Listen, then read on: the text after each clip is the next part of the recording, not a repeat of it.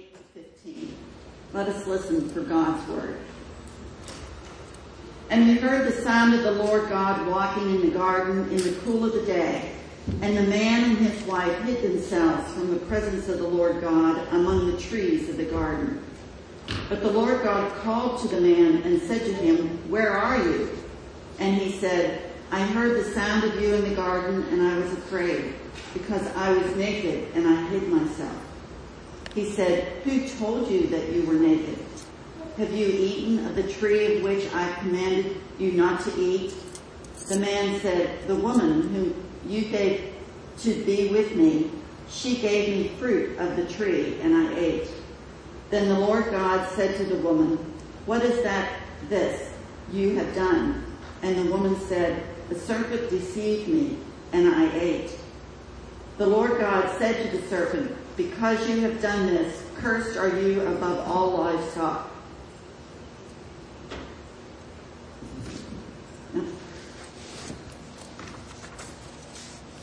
I have to find it, sorry. Here we go. And above all beasts in the field, on your belly you shall go, and dust you shall eat. All the days of your life I will put enmity between you and the woman, and between your offspring and her offspring. He shall bruise your head, and you shall bruise his heel. Our gospel reading today is from Mark 3, 20 to 35. Then he went home and the crowd gathered again so that they could not even eat. And when his family heard it, they went out to seize him, for they were saying, he is out of his mind. And the scribes who came down from Jerusalem were saying, he is possessed by Beelzebul, and by the prince of demons he casts out the demons. And he called them to say to him and said to them in parables, how can Satan cast out Satan? If a kingdom is divided against itself, that kingdom cannot stand. And if a house is divided against itself, that house will not be able to stand. And if Satan has risen up against himself and is divided, he cannot stand, but is coming to an end. But no one can enter a strong man's house and plunder his goods unless he first binds the strong man then indeed he may plunder his house. Truly I say to you, all sins will be forgiven the children of man, and whatever blasphemies they utter, but whoever blasphemes against the Holy Spirit never has forgiveness, but is guilty of an eternal sin. For they were saying, he has an unclean spirit. And his mother and his brothers came and standing outside, they sent to him and called him. And the crowd was sitting around him and they said to him, your mother and your brothers are outside seeking you. And he answered them, who are my mother and my brothers? And looking about at those who sat around him, he said, here are my mother and my brothers. For whoever does the will of God, he is my brother and sister and mother.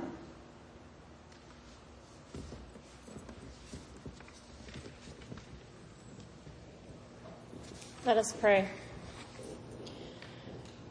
Lord Jesus, help us not to be put off by you. You talk in ways that often make us uncomfortable. You intrude into areas that we would prefer to keep off limits. You make demands upon us we don't think we can meet. Sometimes you confuse us and push the boundaries of our comprehension. Give us the grace, Lord Jesus, to hear you when you speak, and upon hearing you, to receive you, and in receiving you, faithfully to follow you as you are rather than as we would like you to be. Amen. Our passages today are about broken relationships, which is a timely topic in today's day and age. For many people, this has been a very lonely year and a half. We've been physically distanced from beloved friends and family. Many have seen relationships broken or ended because of political differences or behavior during the pandemic. Countless thousands have lost loved ones to COVID-19. And as we begin to get back to normal, whatever that means, it just feels like there are these walls up between people that didn't used to be there. It feels also sometimes like everyone everywhere is on their worst behavior because we're just all so tired. That is exhausting and it does damage to our souls. We need to recognize the need for healing from this difficult time. Every therapist I know has been overwhelmed this past year by new clients. Out of curiosity, I looked up this week what the suicide rates were in 2020 because early on in the pandemic, many people were projecting that suicide rates were going to skyrocket because of uh, distancing, physical distancing. And I wondered if those rates um, would indeed prove to show that because of the conversations I've had with friends who are in therapy and counseling who are saying that the need for good therapists is exploding. And here's something interesting. Overall, 2020 continued a downward trend in suicide rates. The past few years, 2020 included, have actually seen drops in death by suicide which sounds really great. Here's the problem. Those are the rates across the entire population of the United States. In communities of color, the rates did rise in 2020, as they have been doing for several years. In families living in poverty, which has become an increasing problem this past year with closures of businesses and loss of jobs, uh, youth are at significantly higher risk of death by suicide. In fact, as income levels go down, suicide rates rise. A report came out uh, recently that up to 40% of LGBTQ persons have attempted or seriously considered suicide in their lifetimes. So overall, the rates went down and have been for a couple of years. But in marginalized groups of people, they are increasing and have been for a while. I think that's significant for us to remember as people who are called to love those who the world pushes to the outside. Lack of reconciliation, inclusion, and understanding is killing people. Pushing people to the edges, judging others, claiming to know the story of a person or a group of people you have little to no real experience with kills people. We were made to be one. But not one as in alone or lonely one, one as in the individual, but one as in we are so connected, not just within our own congregation, but to all the people around us, so connected that we are like one unit. Real one is the ultimate end to loneliness. Real oneness is communion with God and one another which brings healing within our own selves. People these days are defined and separated by opinions on topics like gun control, neighborhood, income level, online personality quiz results, political affiliation, you name it. We like to put people in little boxes and figure out which box we're in and who's in that box with us. Even within churches, churches insist on defining themselves as the liberal or the conservative church or the traditional church or the contemporary church or the big one or the small one. But division, separation, being apart, loneliness, that is the crux of sin. And we see in our passage from Genesis, it's been happening since the very beginning, as far back as we can trace. Soon as Adam and Eve realize they've been found out. God knows they did something they shouldn't have. They begin blaming others. When they embraced the tree, they were told to avoid. The problem was not so much the eating as it was their willful separation of themselves from God, which separated them from one another. They knew right away that they were fractured, they were broken in some way, but instead of coming together to work to a solution, Adam turns and points at his wife and Eve turns and points at the snake. In their sin, Adam and Eve are separated from one another. And they are no longer one in the way humanity was meant to be. No longer one, but individuals if what we are doing is driving people apart rather than bringing them together, it is sinful. And that can be pretty uncomfortable. It's really hard sometimes to find diplomatic and Christ like ways to say things. Sometimes we just don't want to because it's tiring. It takes a lot of work. I've had times where I've had to delete Facebook posts that I posted with the best of intentions, but that have turned out to my surprise to be contentious and cause division between two groups of people that I love. And I had to admit that leaving it posted and letting the fight go on was sinful. I kid you not, one time I posted about being at Starbucks and there was an explosion of people who were very upset by that. Having an opinion is not a sin. Letting that opinion cause fights and division, however, is deeply problematic. Yes, Jesus said some pretty bold things that angered people, and sometimes we need to be fairly blunt. But notice that he said those bold and blunt things to people who were already the perpetrators of injustice and division in the world, never to those who were the recipients of that injustice. And we will absolutely disagree with one another, as I am sure you all well no, There isn't anyone in your life I'm willing to bet with whom you never disagree. That doesn't mean that we all become one-minded automatons. That would be terrible and boring. But we do have to avoid that old my way or the highway response when we differ in opinions from one another. Because God's way is to remember that we are all a family and sometimes in a family you bend and share and compromise and shake it up. As all of us well know, having been in our homes for the past 18 months with our spouses and children and other family, there's been a lot of compromise that we've had to do to continue loving the people we live with.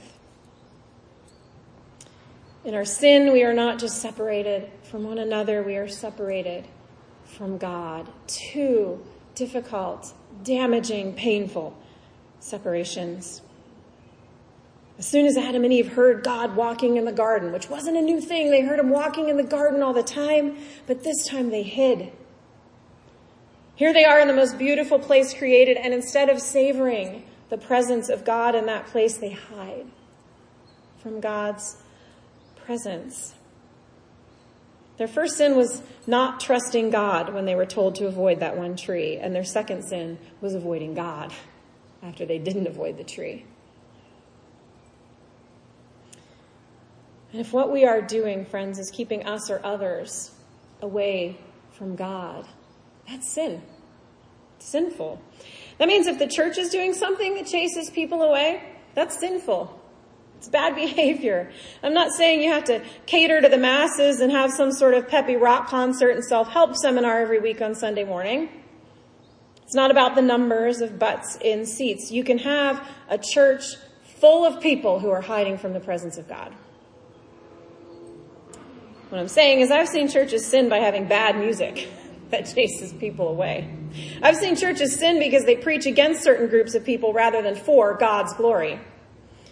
I've been to churches whose greatest sin is boring worship that nobody knew was ever going to want to stick around for. This week, if you, uh, if anyone asks you what your preacher said at church, you can tell them she said that being boring is sinful. if, they, if they know your preacher, they won't be too shocked. I had someone tell me once that they uh, went to church for their first time, first time ever. Someone invited them, and they sat down and they were told by a grouchy regular they were in their seat and were going to have to move. I'm sure we've all heard stories like that before. It's not uncommon, unfortunately. And of course, what did that person do? They walked out, never came back. Why would they? What a petty thing to do that drove that person away for good. The Mark passage that Marty read this morning is the kind of passage that lectionary preachers like myself look at and wonder if it's worth taking on this week. It's full of all sorts of weirdness, as many of these gospel passages can be. But it was the Genesis passage that saved the gospel for me this week, which is weird because it's not like the Genesis passage is particularly cheerful either. But it gives us the traction we need to get into where Jesus is going here.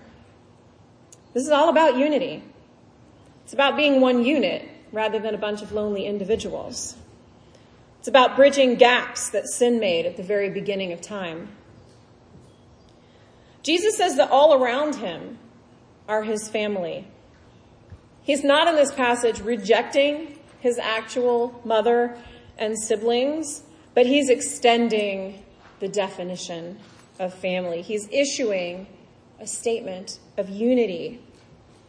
He's redefining the idea of family, broadening it to mean so much more than biology. It's possible to escape the loneliness and experience oneness with one another when we do this. Jesus is saying your definitions of who is part of you are too narrow. And we are so much stronger when we really truly buy into this. One of my favorite movies ever, and probably always will be, is Finding Nemo. And if by some chance you've not managed to see that movie in the past 20 years, I apologize for any spoilers and encourage you to go watch it anyway the next rainy or particularly hot day we have. In this movie, a little clownfish named Nemo gets scooped up by a diver and taken away to live in a fancy saltwater tank in a dentist's office. Nemo's mother and siblings had all been eaten by a big scary fish at the beginning of the movie, because it's a Disney movie and that's what happens.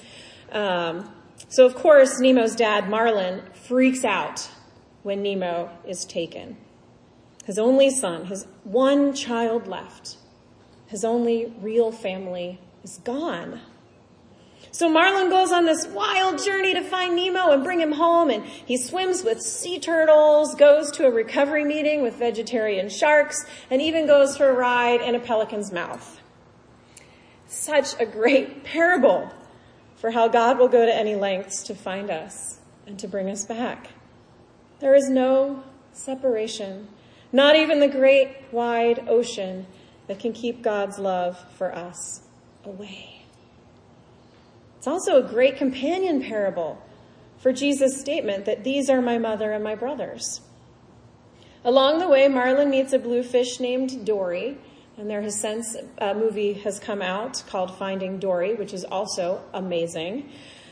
Dory has short-term memory loss and is constantly forgetting what they are doing and why. But she's also eternally optimistic and cheerful and is hands down the best character in the movie. Um, we might have to disagree on that later, but you're not going to change my mind. By the end of the movie, Dory has become part of Marlin and Nemo's family. And she's a huge pain to keep track of. She's constantly getting in trouble. She drives Marlin crazy. But because of what they've been through together, their family, Finally, one of the best scenes in the movie is the one that sums this all up really neatly. Just as I say it's one of the best scenes, but I think they're all one of the best scenes. You're going to have to take that statement with a grain of salt, friends. but in this, uh, this scene toward the end, just as Marlin and Nemo are dramatically reunited, a fishing net drops and scoops up a huge school of fish right next to them. And poor clueless Dory is scooped right up in the net with them. Marlin has to set his fear aside to allow little Nemo to slip through the net and rally the other fish that are in the net. And you see, in order to save their friend Dory, they have to get all the fish to work together. Dory, unlike Nemo, is too big to fit through the holes in the net. Instead of flailing in fear and swimming in whatever direction they thought might get them out, all the fish had to work together and swim in one direction. So Marlin swims around the outside of the net and Nemo swims around inside and they spread the message. Swim down! Everyone work together and swim down! And the weight of all the fish swimming together in the same direction breaks the net and frees all the fish, including Dory. Their unity in action facilitates their freedom. When we are in a scary situation, our instinct is to save ourself, to swim around and try to figure out how to get me out of the net. But worrying about getting our individual selves out of the net, we will miss the actual solution. There's so much power and so much freedom in being one, in acting together and showing a unified presence, setting aside our individual interests and demands for the sake of us all. Amen.